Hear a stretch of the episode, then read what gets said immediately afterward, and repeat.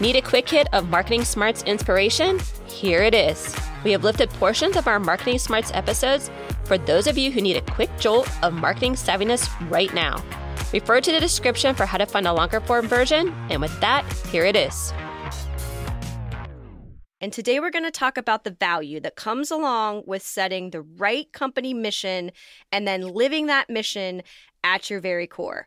We get tons and tons of questions all the time about how to translate the more foundational branding elements and then use them in real life or execute against them or make them part of your everyday business. And we know overall this is how a company's success is impacted. So, this episode provides clear examples on how, when it's done right, it will ultimately lead to financial success, which is, of course, the ultimate goal of any business. All right, but before we're going to get started, we're going to actually define company mission just so we're all on the same page. So, your mission is a statement that declares the impact you plan to have as a result of coming together, whatever that looks like, whatever your team looks like. But fundamentally, it answers the question why are we here? And the biggest mistake businesses make when they're trying to address this question is they make it too internally focused and make it all about them. And this is likely an element of it, but most of your mission statement should be externally focused on what impact you plan to have on the people you're engaging with. And this is because people, frankly, care more about what you are going to do for them than who you are. That generally comes later. So, just as an example, let me give you um, our mission statement here at Forthright People, which is to leverage our 35 plus years of experience to always be of service in enabling businesses to become savvier brand builders and marketers while building the teams and infrastructure to support them. So let me just break that down really clearly because altogether it definitely says why we're here. But to leverage our 35 years of experience, that's the more internally focused part. It gives a little bit of our credibility, right? To always be of service in enabling businesses to become savvier brand builders and marketers is all about the impact that we plan to have. This is what we want our customers to take away and our clients to take away. But then we add a little bit of juice on the end, which is building the teams and infrastructure to support them. That creates a little bit more of a differentiating factor for our business and saying, we're not going to love you and leave you, we're going to set you up for success. Yes, and that is a perfect and very near and dear example. Um, and also, not to just pack more into this episode, but we also have a guest today to help speak to this very directly from his success. So, Mark Patchett is the founder of Growth Shop, and this is something that he lives day in and day out, is really surrounding his company and, and foundationally building it with the mission always in mind even to the point of extending it all over the world, very literally. So, Mark, would you like to introduce yourself? Sure. Howdy, howdy, everybody. Great to be hanging out with you guys this evening. So, yeah, as mentioned, I'm the founder of Growth Shop, originally from Sydney, Australia. Then I shifted over to London, I think it's about six years ago, and, and now currently in Ukraine. I think we'll probably cover lots of different bits about uh, the business, but the, the high level of what we're trying to do with Growth Shop is to build brands uh, smarter, faster, and happier, which is how can you build amazing brands that have a positive impact on the world really quickly while everybody inside the company can confidently say it's the happiest they've ever been in a job. So I loved your mission, by the way. I loved your mission. I, I think yours, yours is more succinct than ours. uh, but, uh, but, yeah, we've, we've got the, the overall direction of it is, is very close to us and very clear. But I, I like your wording. Well, I mean, building something around happiness, how much better can you get than that? So yeah, no kidding. There you go. yeah, right on. Okay, so this is going to be a fun one. Um, with that introduction and all that set up, we're going to jump into the four steps to building a company mission that leads to business success.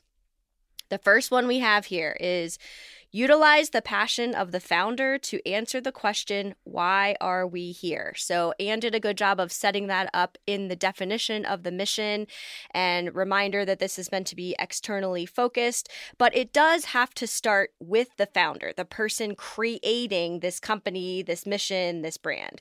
You know, the expression, if you build it, they will come, that's what we're talking about here. So, the role of any founder is to pour that passion into developing a mission of a company that will compel other people to join that mission and live it and love it as much as the founder does. So, but specifically in striving to answer why are we here, This is really about getting from that starting point to the mission. So, what do you need to ask yourself? Well, what have you seen and done in the past that tells you this is worthwhile? What's in it for the people that join the company, the clients you'll serve, and then the end consumer, if there is one? You really want to make sure that you're not focused simply on what you will make or provide or what service you offer, but really what do you provide on a deep emotional level that, again, that external audience ultimately is going to want. Your employees too, but we're really focused on mission, so external. This needs to be much bigger, therefore, than a personal passion. This is the entire mission that will be embraced by everyone that comes into contact with you your employees, your clients, the competition, your customers, a whole landscape of people and products and services and resources that the world has just been sitting out there waiting for. And the other part about this is we talked a lot about passion, but the other thing is you really need to make it clear as well so that it is compelling. You want it to be something that's really easy for people to get on board with and internalize quickly. So they immediately respond with, I want that, or I want to be part of that. And when you have a community of a lot of people that have that feeling, whether internal or external, they're going to want to work more diligently and collectively with you and be a part of this because they feel such a part of something bigger than themselves, which is what that that mission ultimately delivers. So, Mark, I'm going to stop talking with that setup. I know you have a lot of personal uh, points to make and and really discussing how you developed the brand of Growth Shop and ultimately its mission. Yeah, plenty to talk about it. It's it's funny being on the show because I'm used to just listening and I'm just getting kind of engaged, just cruising along. And then anyway, and Mark, I was like, oh shit, I'm on this thing. Uh, so, Mark's the, the fan there, ladies and gentlemen. and now I was going to say now in 3D, but we're kind of it's not even 2D, isn't it? It's the audio D. Uh, so the the the smarter, faster, happier bit. So yeah, loads loads we could talk about here, but the the values that we built this company on, or I guess I built the company on, all came from having different experiences. And I think it takes battle testing what you like and what you don't like, mm-hmm. and what matters to you and what really doesn't matter to you. Uh, to get there. And I've had, I've, I've, probably worked with over 200 different businesses, you know, whether agency or in-house. And the things that stood out were, were more the people, were more the bosses that I had where I was like, shit, you kind of defy what I thought would be possible. The company is going through a really, really hard time. We're going through a cash crunch, but you're composed and you're showing these leadership abilities or this this kind of this leadership core where people still feel like they're they're part of this mission. So I was like, why why do you have that level of comfort that you can give people versus other people when nothing's actually really wrong and you deliver something to a client and you know one of the pixels is off and they're losing their shit was like fuck so I, I, started learning a lot about different patterns uh, of what I liked and what I didn't like. And then a lot of this really stood out when I started working with venture backed companies.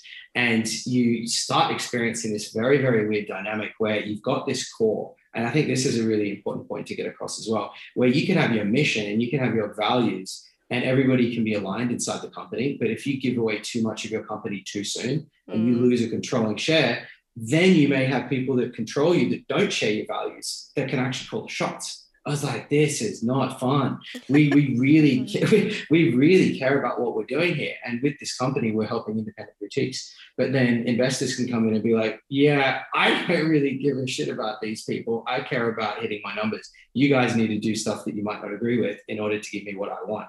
So I was like, wow.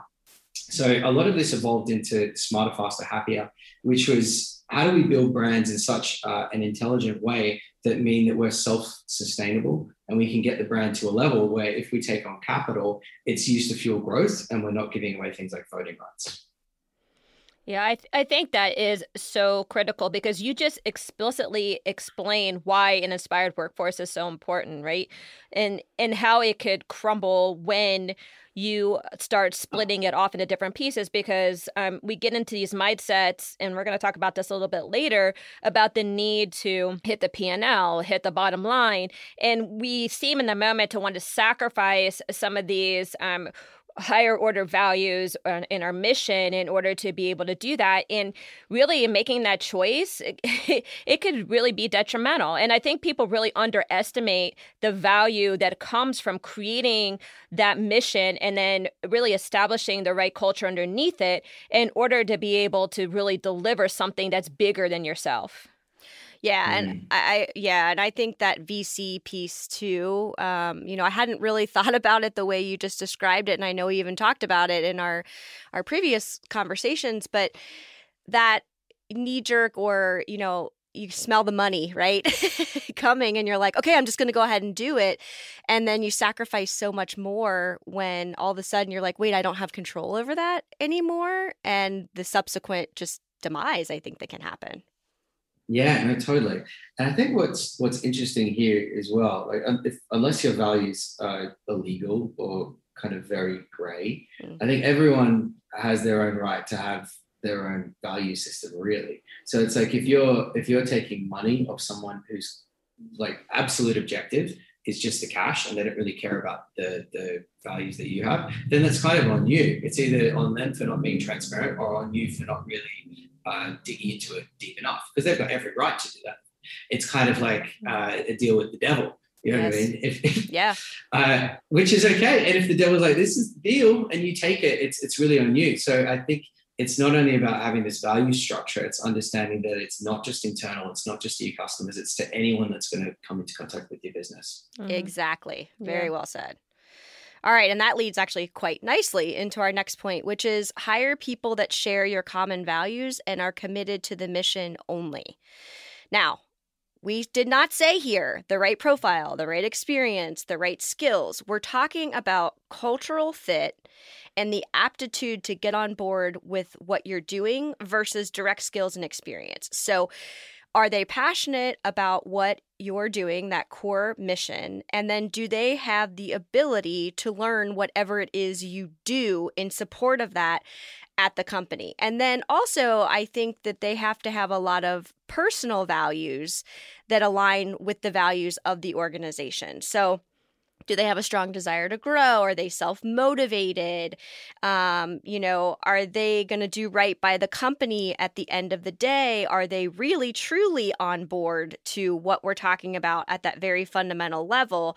And i think too often we just see companies do the opposite of that. And mark i think you and i bonded on this when we first talked but the idea of hiring someone because they look good on paper or they have the key experiences and training that you think they need and then all of a sudden they show up and they're just fundamentally not a fit for the organization. And then just what ensues is distraction and you know the needing to kind of remedy the situation. It takes a lot of attention. So really we want to make sure that you dig deep and that you find the people that are truly truly connected at that visceral level like we said. And if you do that right then that authentic mission goes out into the world and is received by those customers in exactly the way that you want them to. It's no longer the sole responsibility of the founder of the organization, but it is the lifeblood of the organization. And the other piece, just as a caveat, and then I'm going to let Mark make some comments here, but taking the time to find the right people. And I think that's why some of those situations happen where people hire the wrong people and then have to fix the situation, that actually takes a lot longer. So be patient, really, really, and truly seek them out. Keep making sure that you're holding true to those values you've built of the organization. And just know that that hard work will pay off much more in the long run than continuing to hire people because they're there and they happen to be free.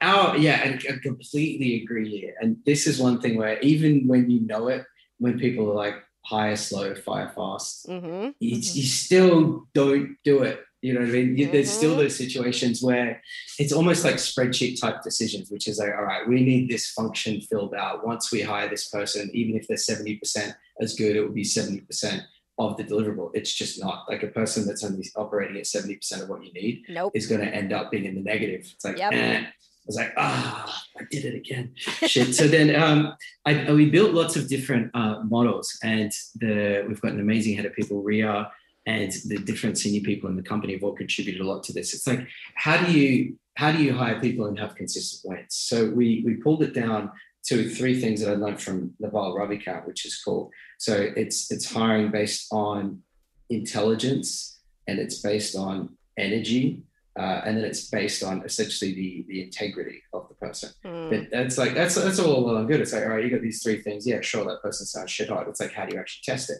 So we we tried to drill it down a little bit more, and then we came up with a profile of what like an A plus person has, and we broke it down into these three things, which is ideas, execution, and communication. So that's that's essentially if you think about what a really really A plus person is, they're coming up with really good ideas. They're actually making sure that those ideas get executed, and they're communicating in a really effective way upwards. So the founders and senior people know what's going on laterally, so the people that they're working with are learning, and then downwardly, so that people are actually learning and improving. So we we have a cultural fit interview first, which is either yes or no. Mm. And we just go with our gut. We go with our gut, but we go with two different guts. So even though everybody is aligned within the company, where with anyone that's been through, like our success rate is actually really, really good. We have the kind of yin and yang. So we've still got the person who's like bigger vision, which is me, and then there's other people in the, the team that are, are effectively critical. And they're like, what about that? What about that? So we actually interview them separately ah. based on cultural fit and we meet in the middle. And when we combine our two guts, we've never been wrong, ever. Mm-hmm. That was the first thing we did. Where I used to do all of the interviews in the beginning. I'm like, they're going to be amazing because I'd always just see the best in all these situations. But uh, and now I gloss over it. But then what we do is we move through. Uh, we we have a more junior person even interview the more senior people because we caught people out here We've got people who would suck up to the senior people, but then they'd be really rude to the junior people. Bang, gotcha. Get out of here. Yeah. Anyone that is even slightly rude, take a hike. Uh, then the last thing we do, which is which has been pivotal, is we do paid challenges. So we take an example of what we want them to do in the first week or two, and we pay them depending on the seniority of the role between five hundred and thousand dollars, hmm. and we keep it vague and we say, all right, we want to improve this. So you do it at a level that gives them enough information about the area that you want to fix. That's it. That's it. And what's amazing is you see some people give you one page back and you see another person do the 30 page doc. We've had people even go out and pay for research on the back of their Whoa. own pocket and then come back for it, which is which is something I did to get a job. I built a training course and built a website as my job submission. So I was like, what happens if other people do that? And then you you make it a, make it vague so that they determine their own standard and it's not set by you because somebody's self-set standard is ultimately the way they're going to deliver themselves to a company. I mean, that is um, pretty phenomenal because you're you're now screening for people who actually want to be there too. So you found a way to be able to quantify that, which I find pretty impressive. Um, how how does that like transition? Was they transition into um, your company, then how do you see them perform going forward? Do you feel like they just did it in the moment in order to get the job, or do you find that's pretty consistent behavior as they get more acclimated? Yeah, that's a really good question.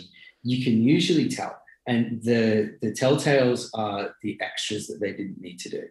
And we we try and have this ranking, which is on delight and we try and do it with like our clients, which is what's all the extra shit that they never expect you get. Usually, if people are coming up with these these kind of ideas of delight that they didn't need to, they've got enough drive to continue doing it. But you're right, we'd, we'd still see some kind of good presentations, but then you'd interrogate them a little bit, and you could usually see how much someone cared about their work. Like, are they delivering it to get a job, mm-hmm. or do they care about it because they've got their own self-set standard, which is just to deliver excellence? So you're right. You could get you could get like a good presentation, but it's it's the passion that they have talking about what they discovered. How do you feel like it works then from a teamwork standpoint? Like as they become part of the team, great if they can deliver on their own, right? In that interview process or they're doing that project or whatever. But how do you know whether or not they're going to fit on a day to day basis to get the work done with their teammates? Mm, it's a tricky one. Good question. we haven't had too many issues with it. I guess because we're getting one of the other things is just nice people. Ah, like we, mm-hmm. yes, we've, we've, had we've had people that have, have come through that are so good.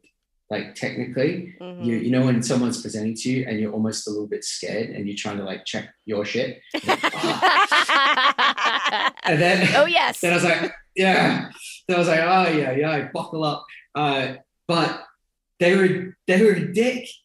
I was so sad because it took so long. They're just a bit of a dick. So that it didn't that didn't work out because we picked it. They wouldn't be very nice. But you're right. Testing for the teamwork thing is really tricky. I guess if if they're intelligent, they've got high integrity, and they've got good energy, and they're nice, it should fit. But mm-hmm. you never know, do you? It's like how could you test that? I guess you could do like workshops. You could test how collaborative people are. Mm. Maybe. What do you think? Well, I mean, I think the adding on the word nice really, to me, says that they're going to put forth the effort with the team in my mind. Like, I think that's a good balance to intelligence, energy, and integrity because I like those three things. But then I feel like what you do, and maybe it's part of the initial process, right, where you get started and you do that cultural fit one. But the nice piece to me says more than just nice, but they're they're pleasant to be around and they are amicable in the way that they act. So therefore, mm-hmm. I would feel like they would be willing to be part of a team. Now, I guess that doesn't answer for the fact of whether they work well in teams. I don't know. Anne's giving me a mm. look. I feel like she's waiting to speak, so I'm going to let her go. Jump on the, um, go, Anne, yeah, my, go. my turn yet? Okay, so no, no. Um, I, I, think what I was going to say is that it, it also becomes the expectation of the leaders, right? Yes. So it's a, it's a, what you guys set up and what you guys establish as the leaders to say that it's great, you know, what you've done, but this is a team environment here. We work collaboratively as a team team. You're not going to be a lone ranger. You're not going to work in a silo. That's the expectation. And that could be teased out for sure as people like react to that in their body language. And you can kind of, t- you know, tell too if um, they like engaging with people. Yes. Right. So mm-hmm. you could be mm-hmm. nice and not like engaging with people at Said all. Said better. Right? That was what I was yeah, trying to and say. So I, I think that's the thing that you, you, you also set the expectation. And when you set that expectation, if people kind of like cringe and they kind of, you know, make some, some poor, um, some poor moves on that stuff, whether you can pull out, then I think that it gives you a really strong indication that hey, um, they may be a really great lone ranger here, but they're not going to be maybe good in the team environment, and we're going to have some some issues with them. Mm, there we really go, Anne. yeah, there we go. Bringing in the goods, and some gold, gold. So, I've got two other ideas. Okay. Let's here we go. Let me know what you think of these. So one of them that we have, and I think we talked about this on our on our intro call, is the aligned KPI structure mm-hmm. which is how do you how do you stop the finger pointing between the design team, the people buying the media? Uh, it's to realize that it's their deliverable isn't something that you then take and ship. It's that everyone who has any contact with the project needs to be there from the beginning, working towards one goal. So mm-hmm. for us, mm-hmm. it's it, with one of these brands, it's increasing revenue while holding like efficiency metrics, like the amount you pay per customer. We used to not in this company, but in other companies, it would be finger pointing creative was shit. No, the media buyers are shit. Blah yep. blah blah. It's like it's like all right, we're not going Been anywhere. Here. Let's yeah, let's let's shake this one up. So then we're like, all right, well, you guys, you guys all contribute to this goal, yes or no? Yes. Okay, cool. So you and you all know things about achieving these goals that the others don't know, yes or no? Yes. Okay, cool. So do you think it would be useful if you all work towards one goal from the beginning and you all get collaborative buy-in from the start then you start shipping things out. So as soon as we started doing that, people are like, oh, well, what about this? I, I, never thought about that, Dave. That's so smart. So then the result was amazing because people are using collaborative intelligence instead of just shipping stuff. So I, I think asking people about those types of structures could be interesting, or it could be, ah, no, I lost that idea. I'm trying to get at how do you challenge someone's interest level in collaboration without having them collaborate with people? Like, mm-hmm. what if you're just hiring for one role? I guess you could do work. Could you do workshops with people maybe if it's part of the interview process? Well, I think there's also you hit on a good point, and we talk about it all the time too. Is that if you're going to have a highly effective team, you need to set a goal that's bigger than any one person can deliver on their own. So that's yeah. the other thing you can also tease out with that is like you put some goals, like what gets you more excited to work here? It's like, would it be this goal, which is like a big goal? Like we want to um, generate like massive amount of impact, or we want to deliver like the best like piece of content ever you know so you kind of mm. kind of see as like did they get more energized by the bigger goal which means they're to be they know they can't deliver on their own they're going to be part of something bigger than themselves or are they going to be very satisfied with delivering something that's very much insular to what they can deliver on their own so that might be mm. another way but mm. we talk about that all the time that's mm-hmm. a really great mm-hmm. point yeah. yeah that's really interesting and i think a lot of that comes down to leadership's perspective on what's good or what's bad. Yes. So one of the, one of the things that we have with with the smarter faster is that our goal never actually ends because there's no there's no end goal of perfection because you're always trying to do it smarter and faster. There's new technology, there's new types of people. So I think the reward should never be that this succeeded or failed. It's like, No, did we right. learn something? yes. Bang. If we did, and the thing is, if you didn't learn something, then you didn't structure the hypothesis well. So Mhm. there's never there's never really losing. There's there's kind of scaling or there's learning. That's really it. So I think that comes from the bosses because if the bosses are encouraging people when they're learning, then the finger pointing also stops. Exactly. That's Exactly. a great point. Still need help in growing your marketing smarts? Contact us through our website, forthright-people.com. We can help you become a savvier marketer through coaching or training you and your team or doing the work on your behalf. Please also help us grow the podcast by rating and reviewing on your player of choice and sharing with at least one person. Now, go show off your marketing smarts.